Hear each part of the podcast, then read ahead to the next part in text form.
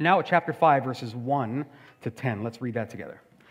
Then all the tribes of Israel came to David at Hebron and said, Behold, we are your bone and flesh. In times past, when Saul was king over us, it was you who led out and brought in Israel. And the Lord said to you, You shall be shepherd of my people Israel, and you shall be prince over Israel. So all the elders of, the, of Israel came to the king at Hebron, and King David made a covenant with them at Hebron before the Lord, and they anointed King or David king over Israel. David was 30 years old when he began to reign, and he reigned 40 years. At Hebron, he reigned over Judah seven years and six months. And at Jerusalem, he reigned over all Israel and Judah 33 years. And the king and his men went to Jerusalem against the Jebusites, the inhabitants of the land, who said to David, You will not come in here, but the blind and the lame will ward you off, thinking, David cannot come in here. Nevertheless, David took the stronghold of Zion, that is, the city of David. And David said on that day, Whoever would strike the Jebusites, let him get up the water shaft to attack the lame and the blind, who are hated by David's soul. Therefore, it is said, The blind and the lame shall not come into the house. And David lived in the stronghold and called it the city of David. And David built the, built the city all around from the Millo inward. And David became greater and greater, for the Lord, the God of hosts, was with him. Okay, so let's do a quick recap of what happened in between. Chapters 2 to 4, it was really action packed. So here's what happens Saul is dead and recognizing that Saul is dead, but David is still this rival to the throne, um, quickly Abner, who is David's, or sorry, Saul's military leader, decides he has to do something. So he installs one of Saul's only remaining sons, Ishbosheth, to the throne. Right away, he says, We need a king, right? Because David's on the, David is a threat. The Philistines are still here. They've just beaten uh, them in a war. So we have to have a king. So he makes Ishbosheth the king. But Oh, well, this actually this starts off a civil war. The civil war then happens. David is fighting with, with Ishbosheth through their leaders, Abner leading the Israelite army, and they call it the north of Israel Israel, and the south Judah. So Abner leading the north versus Joab leading David's armies, and they're fighting. So there's a big civil war happening for the crown. But somewhere along the line, Abner loses the confidence of Ishbosheth. The king begins to think Abner is a little bit too self seeking. And he, I think he may have had reason to think that. So he loses the confidence, and Abner is very upset, very offended. So he defects. He leaves Ishbosheth and goes secretly to David and says, Hey, I can bring all of Israel to join you. Just say the word because we're no longer interested in Ishbosheth. David agrees, and Abner goes on his way. However, Joab, David's military leader, doesn't like this because a couple, well, earlier in the, in the chapters, Joab's brother, Asahel, was killed by Abner in, a, in one of the battles they were having during the Civil War. Joab is unhappy, so he goes, he chases down Abner and kills him. So now we have a problem. Abner is dead, who is supposed to broker a unity between the two, two nations. And then things get worse for the northern kingdom, for Israel, because their king, Ishbosheth, is murdered by two of his guards who think they're, going, they're doing David a favor by doing this. So Israel now has no military leader, no king, but they still have the Philistines threatening and David. So rather than wait, rather than wait for David to come and invade and take the crown, or wait for the Philistines to come, they decide to be preemptive and they approach David with a, with, with a compromise. Come and be our king. That's where we now sit at chapter 5. You should read those chapters there. If you read these books, they sound like, like they're better than fiction because they're real. Like they're awesome, incredible stories. Anyway, side note. Now, the reason this is important is because at this point in Israel's history, they are in a place of uncertainty. They don't know what the city, what the nation's going to look like. They're divided on what the nation should look like. That's why there's a civil war. So they're trying to grope their way to unity amidst division. And that is very important for Canada today because we find ourselves in a not too dissimilar position. Prior to the election that just happened here in Canada, the federal election a few weeks ago, prior to that, just before, four days before the election, a poll indicated that 66% of Canadians agreed with that statement. We are more divided than ever. The day after the election, that number jumped to 71%. So we clearly feel like the nation is divided. Right? I think we could, I don't think I need to prove any stats. I think we can feel that. And it's actually borne out in the election results. Regardless of where you stand, did you know for the first time in Canadian history, The governing party, in this case it's the liberals, the governing party has never, ever won the election with less than 40% of the popular vote. And usually it's 50 and 60, sometimes as high as 70. This time, the Liberals won with 33.7% of the popular vote. And what that means is we don't know what we want. We're divided, so we're spreading our vote amongst various parties because we actually have no consensus. There's no unity here in the country. We're not sure what we want tomorrow to look like.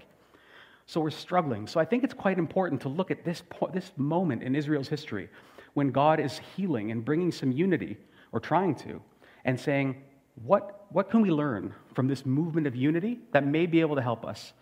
And, um, and that's what we're going to do. And if we look carefully here, which we're going to try to, we're going to see three things. Uh, three things the basis of unity, the confidence for unity, and then the power for unity. Okay? So the foundation of unity, the basis of it, the confidence of it, or for it, and then power. So basis, confidence, and power. Let's jump in. The very first thing, if you noticed it when I was reading it, or if you read this before, is it's difficult to get away from the marital language. You remember in Genesis 2:23, there's a wedding. God brings Eve to Adam. In fact, we'll put up on the screen, it's Genesis 2, 22, 23, and it says, He brought her to the man. Then the man said, This at last is bone of my bone and flesh of my flesh. And when you then hear Israel coming to David and taking the Eve side and saying to him, well, we could put that up on the screen as well, Behold, we are your bone and flesh. It's in, it's, the language is too obvious to miss. And they're taking the, the feminine side. So they are saying, You are Adam, we are Eve, we are part of you. So they come and they, this is a marriage happening. They're, they're depicting this, the metaphor for unity is clothed and wrapped in this idea of marriage in this whole passage. So, what is the foundation for a wedding? Think of if you're married or if you are going to be married. When you get to the altar, just before the actual ceremony, what gets you there? Well, there's common ground. There's things that, that hopefully have led you to think that there's a good idea, it's a good idea to get married. And some of the common ground that we see depicted here that may help us understand unity in, in, as a whole is first, intimacy. So, this idea of being the bone and flesh of one another is shrouded, it's wrapped in this idea that we are from one another, literally, right? Eve comes from Adam. So, there's this intimacy, and Israel is saying to David, You're one of us. So there's already this intimacy, and you could even go further. Bone and flesh symbolize strength and weakness. So you're not just my kin, but we struggled together. We have fought together, we fought against one another, we have been strong and weak together. So there's this intimacy, this vulnerability that they're acknowledging. And this is a foundation for any unity that you are, you're, kin, you're, you're related in some way, if not physically, by experience. Okay? And that happens here at the church. We're bound, right? Aren't we bound by a common experience? Hopefully, most of us. But the second thing is history. They're bound also by their history. Notice they said, say to David, um, It was you. It's kind of a romantic comedy. It was you all along, David. It was you all along. It's very, very sentimental. But that's what they say. Even when Saul was here, you're the one who brought us, who brought us out, or uh, took us out and brought us in. And that language, again, is not accidental. Who else was it who brought Israel out of Egypt and who then brought them into the promised land? The same language is used to speak of Moses and Joshua. So Israel is almost saying to David, This is what you are. You're kind of, you're, you're, you're leading us. You brought us out and you're bringing us in. So that language, again, is not accidental. It's just theologically, there, there, it's a new beginning starting. It's a new opportunity here, just like the Exodus. You're the one who brought us out, and now you're going to bring us into this new pro- era of prosperity. So there's a common history they share. But then, probably most importantly, one of the things we miss often is there's also a sense of God's will. God has to be in it. If a marriage is started without God in it, it's going to struggle at best. And they acknowledge, they say to David, it was God has said you, this, you would do this. You, they've heard about the, the prophecy and, and Samuel's anointing him, obviously, you know, all the way back in chapter 16 of the first book. So they're acknowledging this, that God is on this, is in this.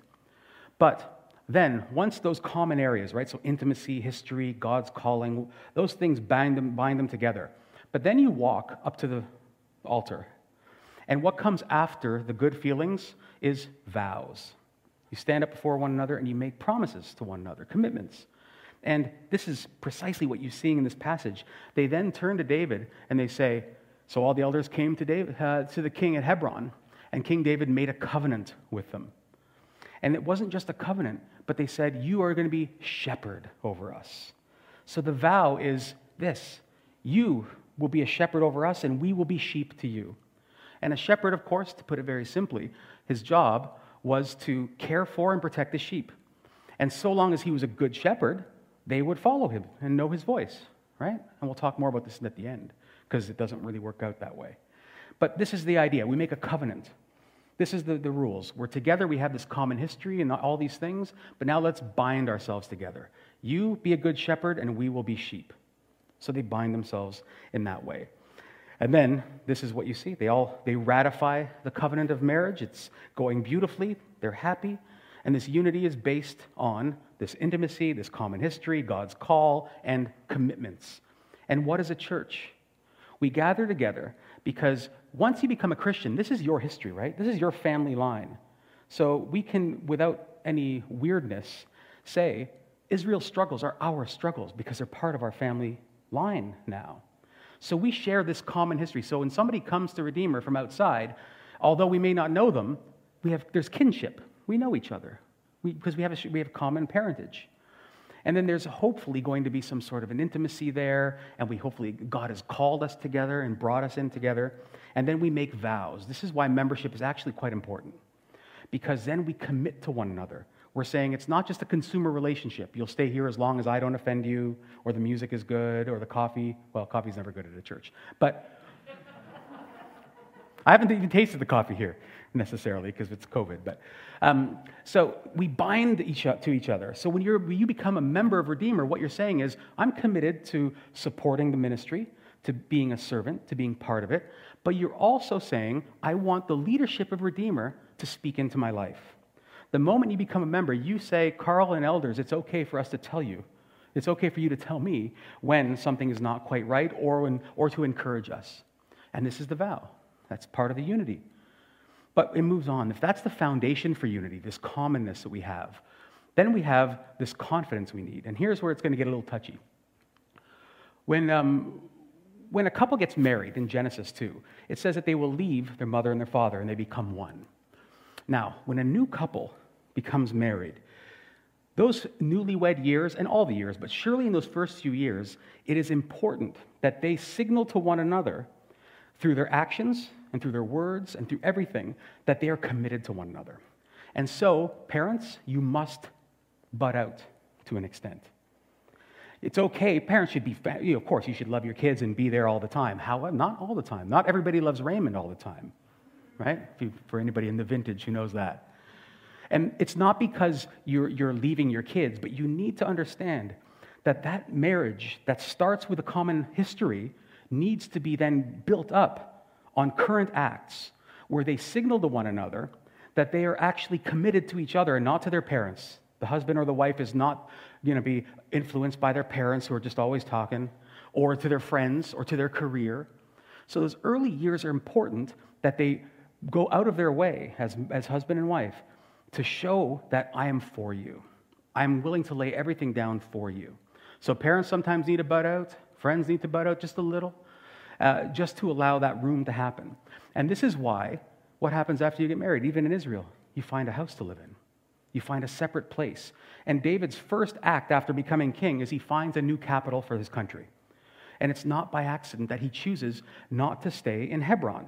So, if you know anything about what's going on, is this Israel is a little nervous, right? He's, they're, they're saying they want to join David, and David is already the king of Judah. He was crowned king of Judah in chapter 2. So, is it possible, and not just possible, I'm going to show later, it's definitely there. They're a little uneasy because they don't want to just join Judah and find out that they're second class citizens right? They want to be equal partners. Just like a, a, husband or a wife doesn't want to get married and find out, oh, I'm marrying your parents too. I'm marrying your career too. So, in the same way, they're a little uneasy. And David is wise. He understands this because he's in Hebron, his power base, which is in southern Israel. We can put it up on the screen. There should be a map, I think. I don't know if you can see that. But oh, yeah, you can. So Judah's in the south, Israel's at the top, Jerusalem, he intentionally moves his power base from Hebron, which is staunchly in center of Judah. And he says, I'm going to go to Jerusalem and build it closer to the border where it's, it's incredible. Not just geographically is it more neutral, but it's actually not even occupied by any Jews. It's occupied by Jebusites. And he goes to a place that is intentionally, when he, when he makes it his capital, he can't be accused of trying to be pro Judah or pro Israel. It's an incredibly shrewd move. And not just that, it's even more, he goes even more out of his way. And well, maybe it's not just him, maybe it's God doing it. When David goes to Jerusalem and conquers it, do you know what he's doing?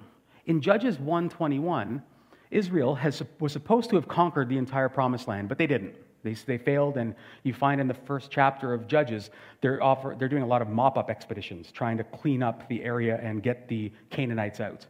And the Jebusites are a Canaanite tribe. But in chapter 1, verse 21 of Judges, it says they were unable. The tribe of Benjamin couldn't drive the Jebusites out of Israel. So, when David then comes at this moment of unity and he throws the Jebusites out, he is effectively completing the conquest. And so we're seeing David not just being a wise political maneuverer, but in doing this, there's a sense in Israel saying, my goodness, this is like he's, he's fulfilling what God has said we should have done a long time ago, but we were unable to do. So there's these dual parts that are going on. And it's important. It's important that he's done this because Israel needs to know that they are not going to become second class citizens of Judah. But David also needs to know that he is not beholden to any tribe. No one controls me if I'm a king. That's what David is trying to signal here. I am a free agent. I am here to rule on the behest of God alone. And this is why, you notice what he called, they, they call the city? Zion. Zion, historically, and all through the Psalms, if you look at when it's used, you'll see it almost always speaks right afterwards about God's presence.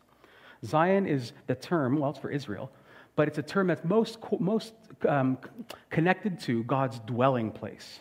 So, not Israel's dwelling place, not Judah's, God. It's a neutral site. It, it, it, defies political categories. It's not blue or red. It's not, liber- it's not Israel or Judah. It's God's dwelling place. And more than that, it's the city of David. See the language. It's incredibly shrewd. If this is David doing this, he, know, he's, he knows what he's doing. He's a, he's a shrewd political maneuver, which may be why I think Israel's a little worried about him. But we'll talk about that in a moment. So, in the church, then, we it's not enough, you see, that we gather and we're all connected about doctrine. We all agree on what's, you know, uh, what, what, how we get saved, or what we think about communion. That's, that's important, but it's not enough. You see, because what we need to do is we have to, if you come here and you agree with all of our doctrine, have Redeemer, it's going to be a pretty cold place. The doctrine is important, but we have to then take the time to realize that we're covenanting together. And if we want to have a crisis proof relationship as a church that is not going to be broken by the many divisions that are swarming around, it has to be beyond the doctrine, and the doctrine has to then influence our actions. And we have to then be praying for one another, inviting people over, and helping to make you feel safe because you may have been burned at another church. And let's face it, we're going to let you down. It's inevitable. But we work hard you know, if, if, if, you marry a woman who comes from a family where the parents broke up and she's a little uneasy about how faithful you will be because her father was unfaithful, you work hard to show her that you can be trusted because you want her to be at ease. You want her to flourish in the marriage, right? And it's the same thing here at the church. Doctrine is not enough. Doctrine is not enough to save us. Well, Christ, doctrine doesn't save us, Christ saves us. But we need to then be, if we want to be united, we need to go these other, this extra mile and start caring for one another in this way. So, if that's the foundation and the confidence, how we build up this confidence for unity, then what is the power for it? Because we have a problem. Um, it crumbles immediately. This unity that looks so nice on paper here in this chapter and these verses falls apart almost immediately. Within three verses, we read that David has taken for himself many wives, which is a direct contradiction of Deuteronomy 17 that says, Kings, don't take many wives. And it's not by accident we're being told that. We're being shown that the unity cannot survive on its own for some reason. In fact, all the books of Samuel, the books of Kings, the books of Chronicles were written during the exile. And the folks in exile, the Jews, were trying to explain to, them, to the crowds and to themselves how did we get here? How did we become exiled? So they're trying to show us continually the shortcomings of the kings. They can't save us. They're trying to show us that we don't need a better king, we need a transformed heart, which is where the prophets will then come and start talking about transformation rather than a new king, right? So, he falls right away, and you're going to notice the simple and almost naive faith of David in the first book of Samuel disappears in the second because power doesn't allow him to be as naive. I'm not saying he was naive. Well, he was. It's almost childlike sometimes. Isn't it how David just trusts? And that's wonderful. But once he gets power, you're going to realize it, it shows up fewer. There's fewer occasions where David is the old David, um, even though he still has some incredible moments. And Israel does the same thing. You see, not only will David show that he's interested in himself more than he is in Israel at times, but Israel will do the same thing. They vow fidelity, but they're the ones who are supporting all of his rivals. They immediately start purport. Anyone who comes as a rival to David, it seems Israel is like, yep, he's good. Let's follow him. So the union breaks down, the marriage breaks down. And where does the marriage break down? The same place all of our marriages break down vows. They don't keep their vows. And remember what the vow was this shepherding idea. We will be shepherds. You will be shepherd over us, and we will be sheep to you. There's this mutual fidelity that they're saying that they're going to have for one another, and it falls almost immediately.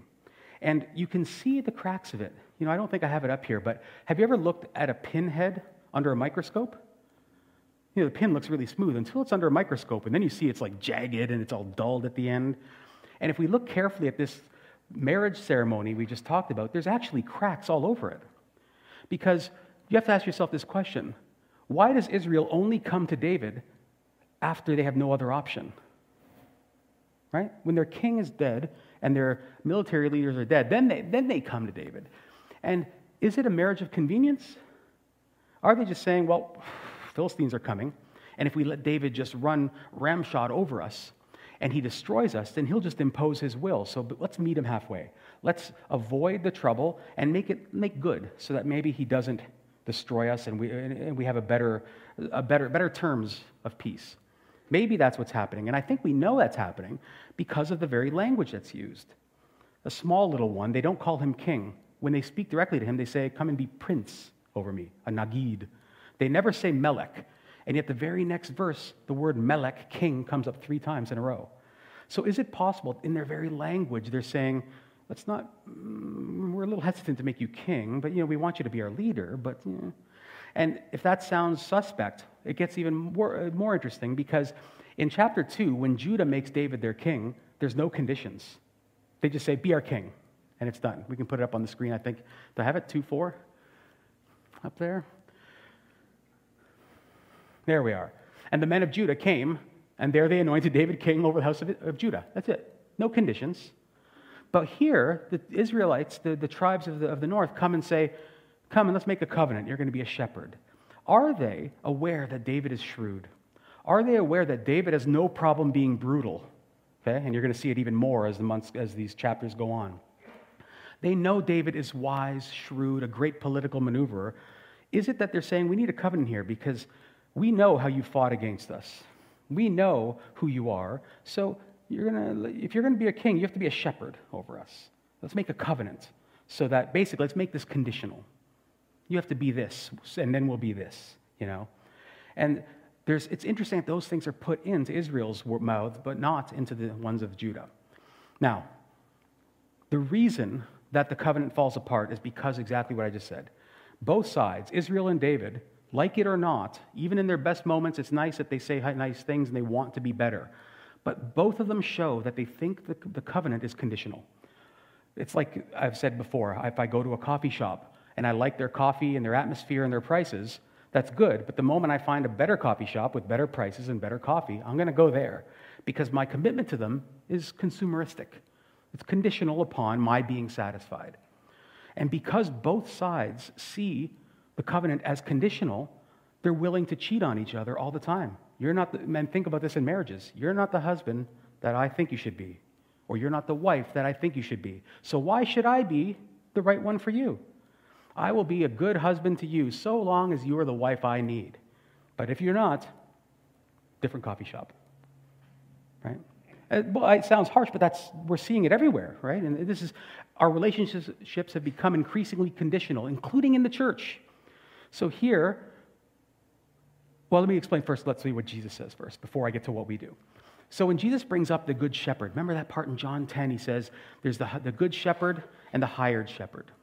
He says the hired hand, most, and he's right, most shepherds in the ancient world were hired. They didn't own the sheep, they were hired to look after the sheep.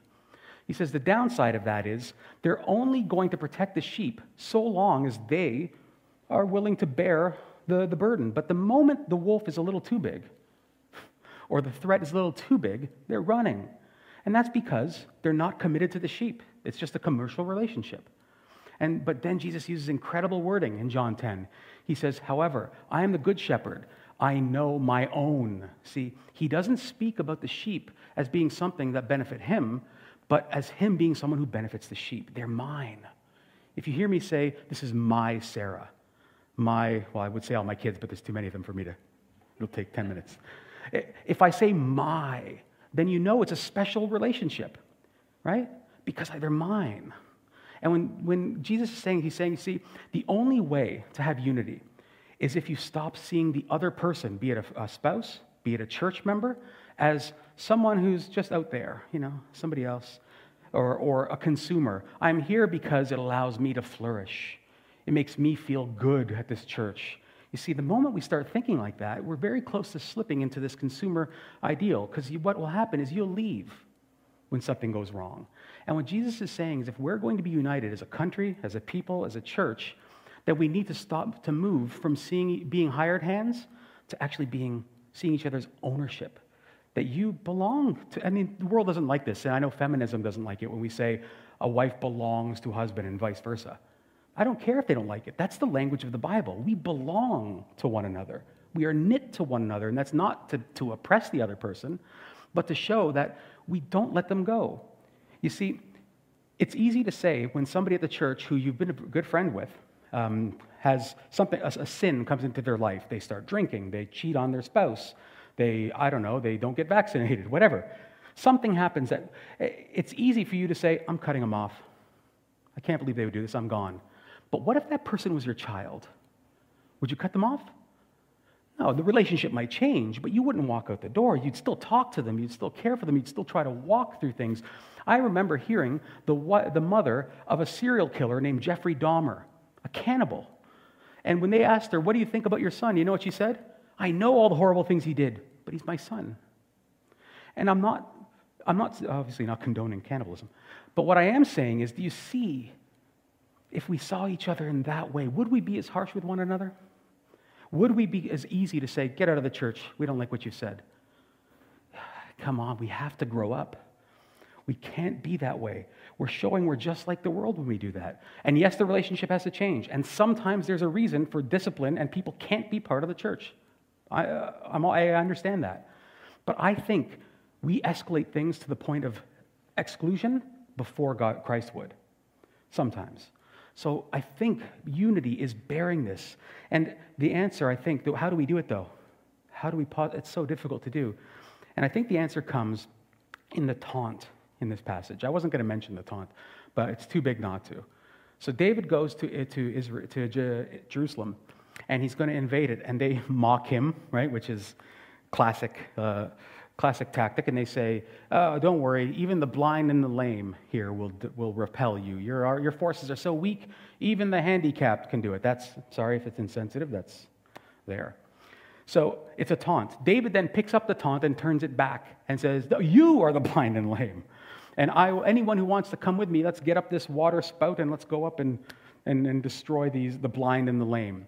And then he says something interesting that sometimes commentators take the wrong way. They make it sound like David is like uh, a bigot or, or somebody who's against handicap, like has a problem with people who are handicapped. That's not what he's saying. When he says, the blind and the lame will, shall not enter the house, he's not saying he's not going to let people. I mean, in a couple chapters, he's going to take the crippled son of Jonathan, Mephibosheth, and he's going to elevate him. So it can't be what he's saying. What he is saying is, I am from anyone who resists the king is not welcome in the house. The Jebusites are resisting the king. So you're not welcome in the house when I build it. And this points to you and I. You, if, as a Christian, you read that, and if you see it in, in that light, you begin to realize you don't belong in the house. You resist the king every day. every time we sabotage unity in the church or in our communities and our families because of our agendas or whatever it is, we resist the king's efforts to unify under his son. And as a result, if you resist the king, you don't deserve to be in the house. And yet we look and we see Christ come. And Christ comes and he is treated like we ought to be. The shame that the blind and the lame would have had in the ancient culture, Christ heaps on himself so that when you come before him, if you trust in Christ, the shame is gone and you can enter the house though you don't deserve it. You're treated like, like you're loyal to the crown, even though you resist him constantly, and we, we all do. And that is the only hope.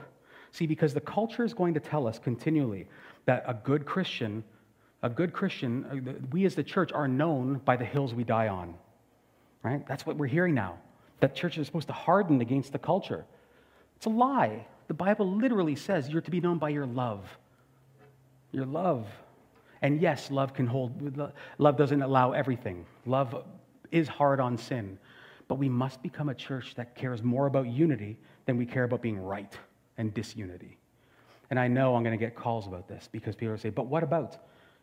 I'm not against drawing hard lines. I hope you've seen that over the last 10 months. But I am against creating hard lines that the Bible doesn't create. And that's something we have to learn. If we're ever going to be united as a church, first and foremost, I'm not accountable for the, for the government entirely. I am accountable for you. And we need to figure this thing out. And when unity breaks, uh, the only way unity should break is when God says so, not when I have hit my limit. When I've said, nope, I can't bear this sin. I'm going to break company with this person. Not a good answer. We only break fellowship with one another when God says, break fellowship. And that's a hard line. And I think we do pretty well. I think Redeemer is pretty well, but we're broken. I don't think we do it nearly as well as we should be. But praise be to God that He didn't say, you know what, they sin too much, I'm leaving. I'm getting down off this cross. I'll carry this much sin, but not that much. It's too much. Thank goodness that He didn't say that to us.